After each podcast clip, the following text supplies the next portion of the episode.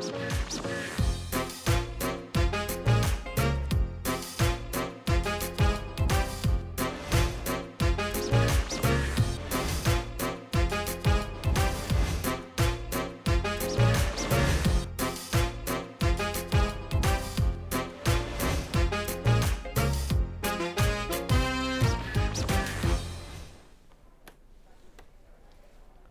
สวัสดีครับ ต้อนรับเข้าสู่รายการครูที่ปรึกษาครับ และนี่คือห้องที่ปรึกษาในยุค New Normal กับผมแจ็คไรเดอร์เช่นเคยครับ วันนี้ฮะผมมีแขกรับเชิญนะครับ เป็นโค้ชเขาบอกโค้ชเนี่ยนะฮะทำให้เด็กรู้สึกอบอุ่น ปลอดภัยสนุกกับการเรียน แต่โค้ชท่านนี้เองก็แอบมีความกังวลใจครับว่าวันนี้เองเนี่ยเมื่อเทคโนโลยี AI เข้ามาในการเรียนการสอนของเด็กมากขึ้นนะฮะแบบนี้ ต้องปรับตัวอย่างไร วันนี้จะได้คุยกับโค้ชขอปรึกษาของผมนะครับ ต้อนรับนะฮะ คุณครูส้มครับนะฮะพัทรวีสุขโทน สวัสดีครับครูส้มครับ ครูส้มเป็นคุณครูจากโรงเรียนบ้านกองกองทุนค่ะกองทุนนะนะครับ เดี๋ยวได้คุยกันนะครับ เพราะวันนี้เรามีครูที่ปรึกษาที่เก่งมาก ๆ ในเรื่องนี้นะครับ ต้อนรับนะฮะครูที่ปรึกษา ครูใหญ่พออวิเชียนชัยยบัง สวัสดีครับ สวัสดีครับ ครูใหญ่จะมาร่วมคลี่คลายไปกับเราครับโค้ชท่านนี้หรือว่าคุณครูส้มท่านนี้เนี่ยกังวลเรื่องคำว่า AI นะฮะแต่คำถามจะเป็นอย่างไรมีเวลาให้ 20 นาทีในการถามคำถามครับนะครูส้มถามได้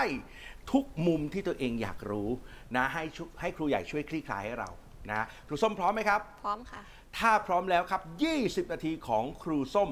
เชิญปรึกษาครับ ประเด็นที่หนึ่งนะคะ อยากจะทราบว่า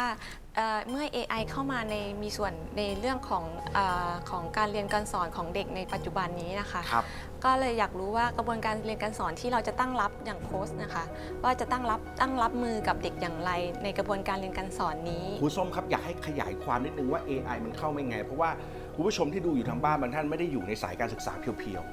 เอ่อ การเรียนการสอนในสมัยเนี้ยค่ะมีเอ่อมีการเรียนการสอนที่ที่ล้ำมากมากเลยบางทีแบบว่าเอ่อเด็กสามารถใช้โทรศัพท์ในการส่องในในโจทย์ปัญหาอย่างเงี้ยค่ะคณิตศาสตร์อย่างเงี้ยค่ะ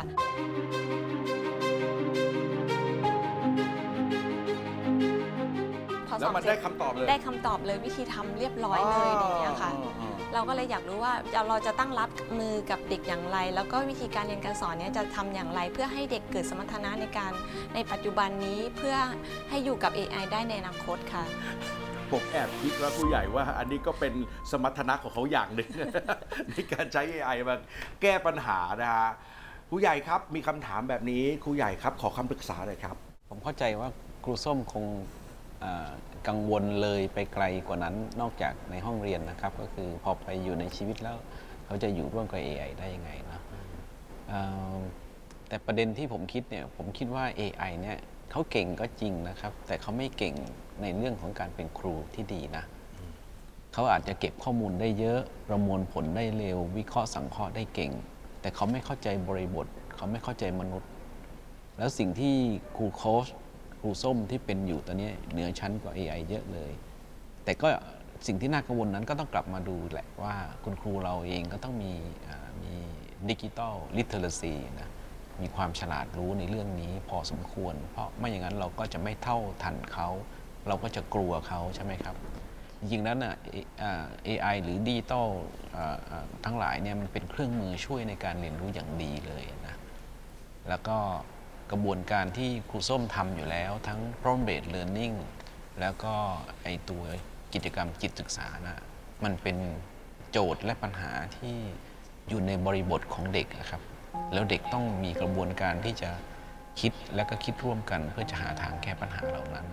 ในที่สุดเนี่ยเขาก็จะมีความสามารถในการที่จะคิด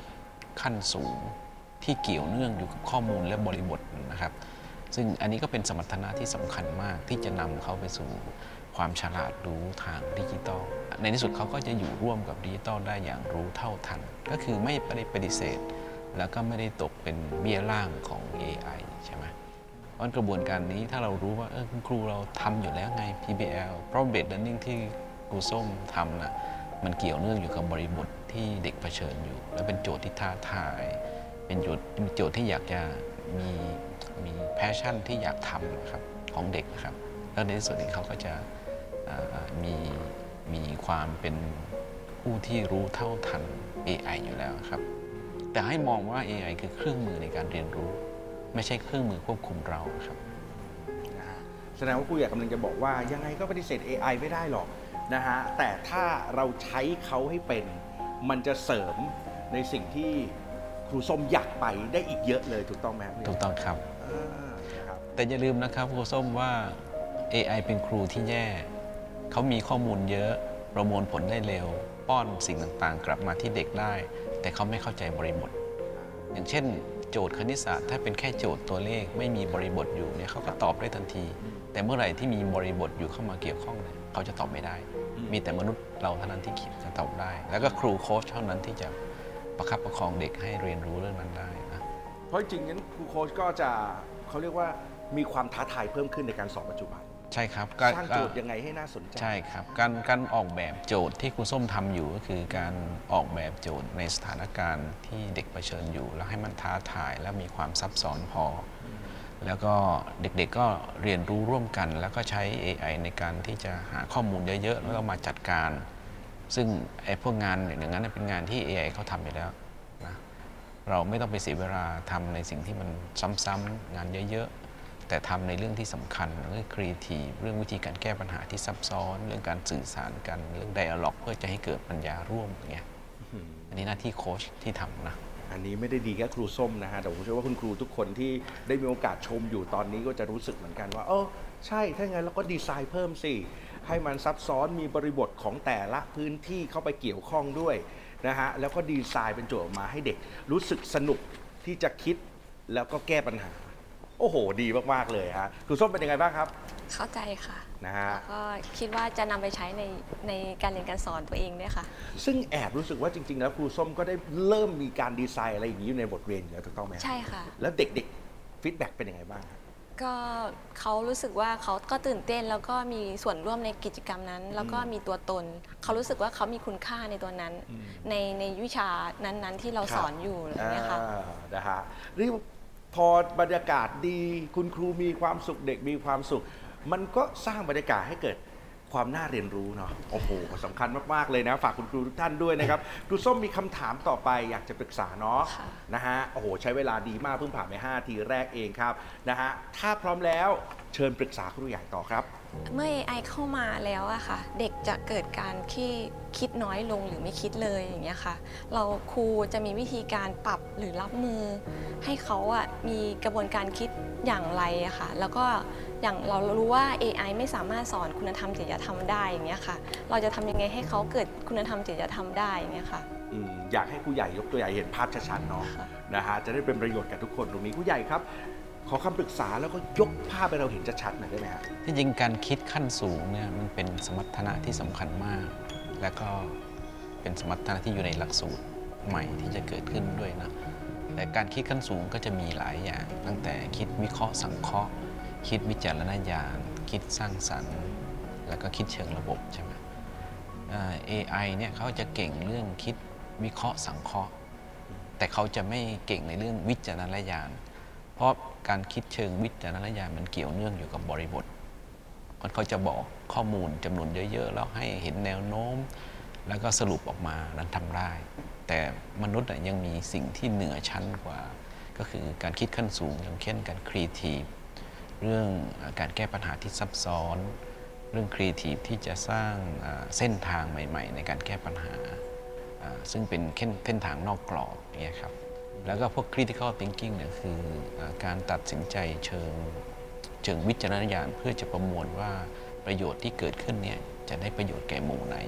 เพราะฉะนั้นผมยกตัวอย่างเช่นสมมุติว่า AI เขาอาจจะเก็บข้อมูลของกฎหมาย เขารู้กฎหมายทุกอันนะครับ แล้วก็สามารถที่จะบอกได้เลยว่าความผิดแบบนี้อยู่กับมาตราไหน แต่ว่า AI ไม่สามารถเป็นผู้พิพากษาได้แน่นอน เพราะขณะที่เป็นผู้พิพากษานี้จะจะต้องคำนึงถึงบริบทที่เกี่ยวเนื่องอยู่ ซึ่งบริบทนั้นมีความซับซ้อนของความเป็นมนุษย์สูงนะครับ สรุปง่ายๆคือจริง ๆ แล้วเนี่ยครูส้มสอนอยู่ตอนนี้ออกแบบสถานการณ์เพื่อให้เด็กผ่าน problem based learning และ problem based learning นั้นครูส้มดึงมาจากบริบทของชุมชนใช่ไหมครับ สถานการณ์พวกนี้เนี่ย เด็กมีความคิดที่ที่เป็นความคิดขั้นสูงอยู่หลายเรื่อง ทั้งเรื่องของ system thinking เกิดการคิดเชิงระบบเนาะและการคิดเชิง creative การที่จะคิดวิธีการใหม่ๆ ที่จะแก้ปัญหาที่ซับซ้อนพวกนั้นก็เป็นการคิดเชิง creative ใช่ไหมครับพวกนี้ก็เด็กคิดอยู่แล้ว แล้วก็ในจิตศึกษาที่ครูส้มทำแต่ละวันครูส้มออกแบบสถานการณ์ เพื่อจะ challenge เอ่อเด็กๆให้ให้แก้โจทย์นั้นให้ ให้ฝึกสลับที่ความคิดสลับที่การแก้ปัญหา พวกนี้ก็คือการฝึก critical thinking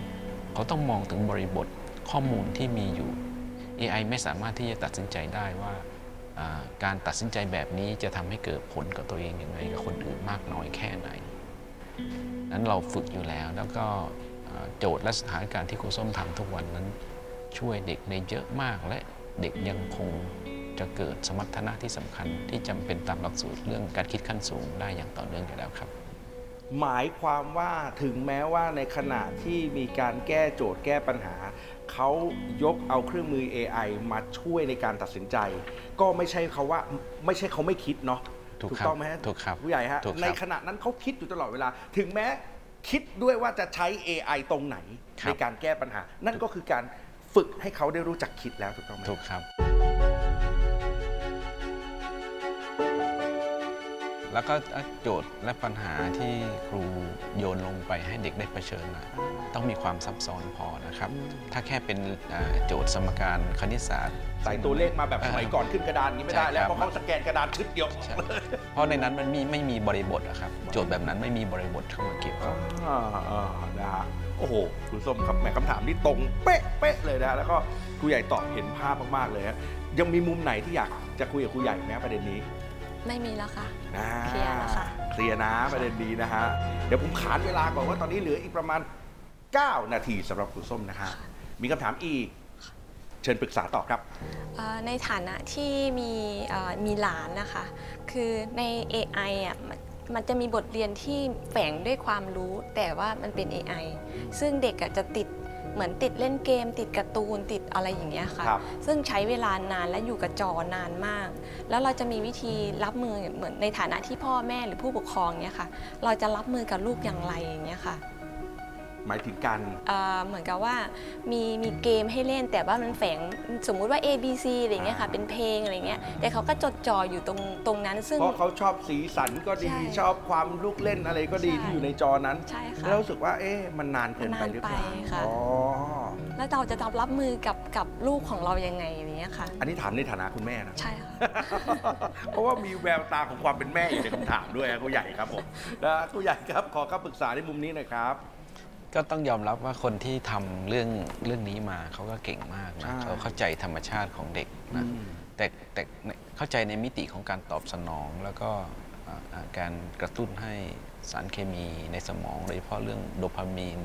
มันหลั่งแล้วก็ทำให้รู้สึกคุณพอใจที่อยู่ตรงนั้นนานๆใช่ไหมครับ ครับ แต่ในข้อเสียมันก็มี เพราะว่าเรารู้ว่าอ่าพื้นฐานของเด็กเนี่ยมันคือกาย คือการที่จะทำให้เขาได้มีโอกาสพัฒนากล้ามเนื้อมัดเล็กมัดใหญ่ข้อต่อกระดูกให้ดีก่อนใช่ไหมครับ การที่มีพฤติกรรมที่อยู่กับที่แล้วก็ใช้ไม่กี่นิ้วทำเนี่ยก็อาจจะในระยะยาวก็จะไม่ดีครับเพราะว่ากายของเขายังไม่พร้อมเพราะการออกแบบให้มีวิถีชีวิตในบ้านที่เป็นเหตุเป็นผลแล้วเขามีโอกาสร่วมออกแบบด้วย และในการออกแบบนั้นกิจกรรมนั้นมีส่วนที่ จะให้เขาได้มีโอกาสได้ใช้เครื่องมือนี้ด้วย แต่อาจจะไม่ไม่ได้มีเวลานาน มีข้อจำกัดด้วยนะครับ และขณะเดียวกันนี้แบบวิถีนั้นก็จะต้องมีแบบวิถีที่จะมุ่งไปสู่การพัฒนากายกล้ามเนื้อข้อต่อด้วยนะครับ เพราะสำหรับเด็กทำอะไรได้ในการที่จะออกแบบกิจกรรม เพราะพ่อแม่ไม่ใช่ครูใช่ไหมพ่อแม่ก็แค่เอ่อเชิญชวน ชี้ชวน ชักนำให้เด็ก ได้มาอยู่ในกิจกรรมที่พ่อแม่ทำอยู่แล้ว งานบ้านงานสวนงานครัว แล้วแต่อย่างนั้นบ้านเราหลีกเลี่ยงไม่ได้อย่างนั้นเราต้องทำใช่ไหมแต่ทำยังไงจะชวนเข้ามาให้ในรูปแบบที่มันมันสนุกมันท้าทายเหมือนกัน อันนี้ก็เป็นความเก่งอีกแบบหนึ่งที่เราต้องฝึกฝนพ่อแม่หรือพ่อแม่เองก็ต้องฝึกฝนหันมาฝึกฝนใช่ไหมครับว่าเราจะชวนเด็กเข้ามาซักเสื้อผ้ายังไงให้เด็กอยากซัก รู้สึกท้าทายที่จะซักได้ใช้กล้ามเนื้อด้วย เราชวนเด็กออกไปทำสวนงานงานงานสวน งานครัวยิ่งยิ่งสนุกใหญ่นะครับ งานครัวนี่เป็นอะไรที่แบบมหัศจรรย์มากสำหรับเด็กเพราะมันคือการที่จะผนวกผสมผสานทุกสิ่งทุกอย่างให้ลงตัวแล้วเป็นสิ่งใหม่ที่อัศจรรย์อย่างนี้นะวิธีผมมองว่าคุณพ่อคุณแม่ต้องดีไซน์วิธีใหม่นะครับแล้วก็รู้ว่าเป้าหมายใหม่เนี่ยมันก็คือการพยายามที่ทำให้กายของเขาเนี่ยได้พร้อม ขณะเดียวกันก็ไม่ละทิ้งสิ่งที่เขากำลังสนใจอยู่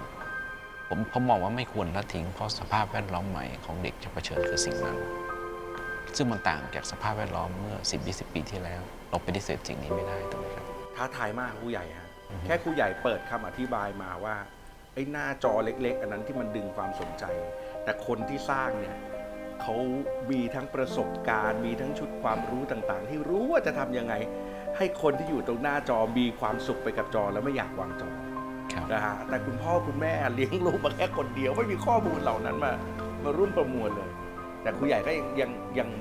เอ่อให้ข้อมูลไปถึงว่าจริง ๆ แล้วเด็กๆ จะตื่นเต้นกับกิจกรรมบางอย่าง ซึ่งเราคิดว่ามันอาจจะเป็นครับเฉยๆอะเออนะฮะแต่แต่ว่าเรื่องหนึ่งที่ที่ผมเมื่อฟังมาแล้วในในฐานะมีลูกแต่ว่าลูกยังน้อยอยู่นะฮะแค่รู้สึกว่าโอเค ถ้าเราคิดซะว่า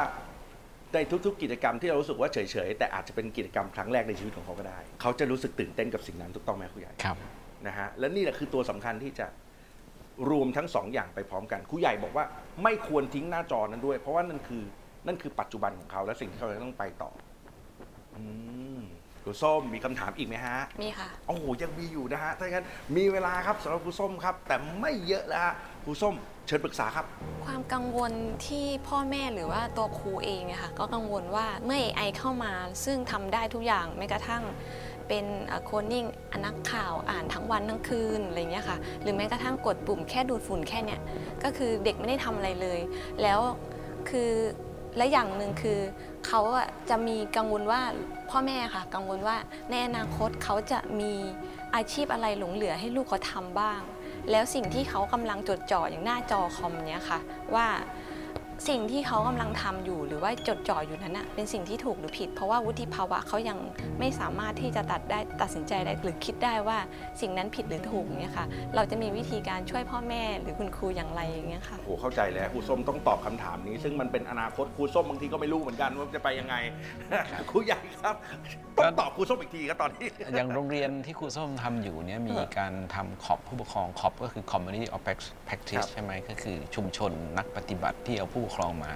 ครับ มาแชร์กันมาแลกเปลี่ยนกันมาแชร์ความคาดหวังแชร์วิธีปฏิบัติต่อลูกกันใช่ไหมครับซึ่งเป็นผลดีมากๆเลยนะแล้วก็